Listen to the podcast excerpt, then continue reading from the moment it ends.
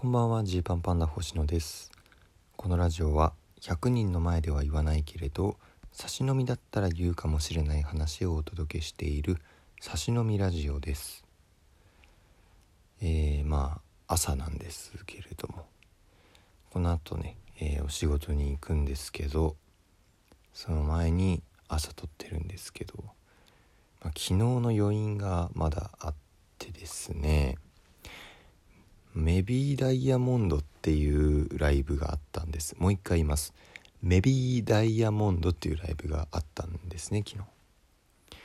えー、もしかしたら賞レースでやるようなネタのを賞レースでやるかもしれないようなネタをやる原石のライブっていうコンセプトなんですよね。メイビーじゃないのかなと、まあ、僕はずっと思ってはいるんですけれども、まあ、ライブタイトル的には「メビーメビーダイヤモンド」また、まあ、どうなんでしょうあえてなのかちょっとわからないんですけど、まあ、そういうのがあったんです。でまあこのライブの、まあ、一番の特徴は、まあ、E3 ステージっていうライブ主催団体の方が企画してくれてるんですけど吉本の人と吉本じゃない事務所の人が半々ぐらいで呼ばれてたっていうこれね実はめちゃくちゃ珍しいんですよ。まあ、東京このライブシーン界隈だと、まあ、僕たちは渡辺エンターテインメントの所属の芸人なんですけど、まあ、渡辺エンターテインメントの事務所ライブはもちろん渡辺エンターテインメントの芸人しか出ません。でそれ以外のところに行くと例えばじゃあ K プロライブとかに行くとまあ基本的には吉本以外の人がほとんどですと。でこの E3 ステージの他のライブにも僕たち出たりしてますけど E3 ステージのライブ系列であっても多分吉本の人が2割3割ぐらいで他事務所の人の方がちょっと多いかなという感じなんですよね。でまあ一説によると吉本の人はもともと吉本以外のライブに出てあまり出てはいけないっていうルールだったりしたみたいなんですけれど最近はそこも少しずつこう緩くなってるのかまああのいろんな方が出るようになってるっていう感じなんですよね。で昨日はもう交番見たら吉本吉本以外吉本吉本以外吉本吉本以外みたいな順番で、えー、ネタが続くようなあすごいバランスの人たちいいなと思ったんですよ。でザ・高円寺っていうね、えー、もう僕たちも一回単独ライブやったすごい好きな劇場なんですけど250人ぐらい入ることができてしかも舞台上も結構広くて設備も整ってるところがあるんですね。でえー、まあこれねちょっと昨日の余韻が抜けないっていうのがその中 MC の話なんですよね。えー、僕たちジーパンパンダと、えー、半年後輩の金の国そして吉本のオフローズさん。これは僕たちから見たら1年先輩。オフローズさんっていうねほんと実力派トリオコント師と、えー、メゾン。メゾンは、えー、僕たちジーパンパンダと完全に同期の、まあ、漫才師。板橋シェアハウスとかね、えー、シェアハウスの方でも人気が出たりしてる感じなんですけど、まあ、その4組で中 MC やってくださいっていう時間があったんですよ。でね、まあ、僕らと金の国はえー、まあもうマブダッチマブダッチと言っていいでしょう。あのお互いいても何の緊張感もないぐらいのまあ、ずっと一緒にいる来てる感じですか。で一方で、えー、じゃあメゾン同期僕らと同期って言いましたけどメゾンといつ喋ったことがあるかっていうとあのほぼ昨日初めてだったんですよね。これはねほんと良くないなと自分で思うんですけど。自分たちで思うんですけど。前も一回ねごったにとか他のライブでもね一緒になったことがあるんですけどちょっとよそよそしい感じの挨拶で終わっちゃって、まあ、それこそほとんど吉本の人がいなかったりしてまあ、こういう時の吉本の人にどんくらい話しかけるかみたいなのもいろいろあるんですけど難しいんですけどこうね出てささっと帰りたい人もいるからね。でメゾンあメゾンど確か同期だよなとか調べてあ同期だと思ったんだけどその時はなんかあんまりこう話しかけることもなく終わってしまって。で昨日初めて喋ったんですよ。でもうこれもねあのー、僕結構昨日頑張りましてその高円寺ザ・高円寺にはね楽屋が2つとまあ何て言うんだろうあのちょっと大きめの楽屋が2つとえー、たまり場みたいなスペースが1個ある感じなんですよ。大きめの楽屋にはそれぞれ10人ぐらいが入ることができて。まあたまり場もそうかな。たまり場ももうちょっとちっちゃい。78人いたら結構、まあ、このご時世だと、まあ、これ以上入れるのやめようぐらいの人数になるかなっていう。そんな感じな配分になってまして。でまあ会場に着いたら、まあ、先にリハーサルが必要な人はリハーサルやってたりとか。出番早い人は先に来てたりとかして僕らは結構多分後の方の到着だったんですよ。でたまり場のところに割と渡辺エンターテインメントの芸人がねこう集まってファイヤーサンダーさんとかね。えー、まあそれこそ金の国全問記いました、まあ、サンダルさんとかもこっちに近いかな。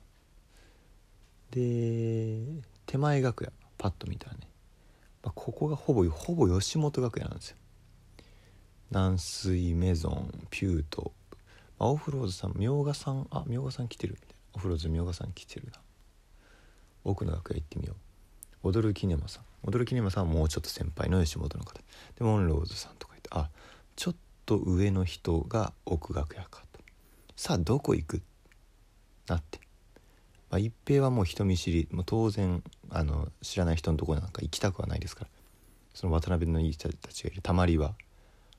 逆に言うと僕以外の渡辺の人はもうほぼみんなたまり場の方にいるぞと。なった。でもね僕はねここで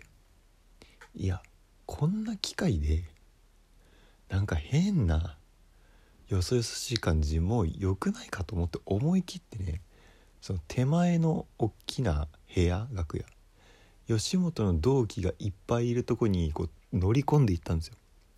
これはなかなかね勇気がいりましたよ我ながら。ね。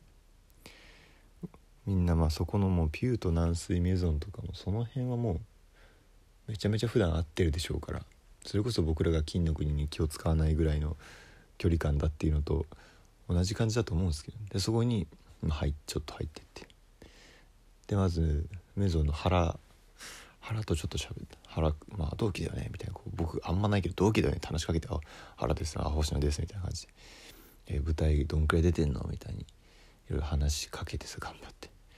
あもうこんな感じかなとか。でしたら結構ピュートの竹内とかも「こうこうこうこうで」みたいに言ってくれて割とこう喋れる感じになってきてよしよしよしとなっててでだからそこで僕は一応メゾンをね一応一回こう話してる感じだったんですよ。よしと。でまあオフローズさんはあの正直メゾンよりは一緒になったことが多いからまだまだ何回か話したぞぐらいの感じのつもりだったんです。でこの距離感での中 MC となったわけですよ。で中 MC 直前がオフローズさんの出番で他3組でこうふわふわふわふわ近く袖に待機してて金の国がじゃあ星野さん仕切りっすかねみたいな言われて。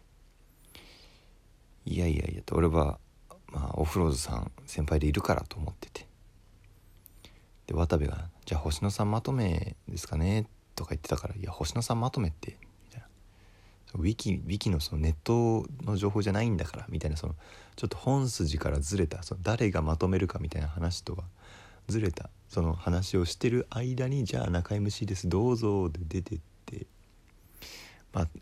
最初なんかオフローズさんが使った椅子がそのまま舞台上に出てたとかがあったからわーってこうみんなでそれを使って遊んだりとかしててさあはいじゃあ改めて喋りますか。ってなった瞬間の2秒の間があった時に僕はもう確信したんですけどあこれは今もう誰も仕切る気がないっていう 感じになってえどうしようどうしようみたいな。それぞれがなんかごちゃごちゃごちゃごちゃ喋る感じになっちゃっていやえ俺いやどうか行くかみたいな。オフローズさんでも確実に先輩なんだよなだけどまあ行くかみたいな感じでこうなんだろうね仕切りみたいなことをするかどうかもふわふわふわふわしたまま最後もう時間だろうなと思ってじゃあ行きましょうどうぞだけ言って帰ってきてしかも時間もちょっと長くやっちゃってたみたいでね崎山さんにも言われて「いやいや10分喋ってたぜ」って。もっとパパと終わらせんとみたいな星野がいればそれはさすがにそれくらいはやってくれると思ったけどな。たいな。もうしてるぜって言おうかと思ったくらいやけど、まあ、星野がいればそれは平気やと思ったんやけど みたいな感じで、「いやそうす。いやごめんなさい」ってなって。で後から喋ったらマジでオフローズさんは僕らの方が先輩だと思ったらしくて。あもうそのレベルのそうかそのレベルのコミュニケーション。まあ一平もいろいろ記憶違いしてたし。でこれもうねもっと直前まあもっと言えばオフローズさんのネタが始まる前にどうしますかってみんなで喋るべきだったねっていう。そのお笑いの力どうこうではなくこれはこう人としてねそこ踏み込むべきだったよねもっとねっていうのは思いましたねうんそれを自分たちからどうするって動いていこうって。きっと金の国はそれをやってくれてたんだけど星野さんでいいですかねって。俺が星野さんまとめなんていう言葉に変に遊ぶから。というね思いを吐き出して切り替えて仕事に行っていきたいと思います。お開きです。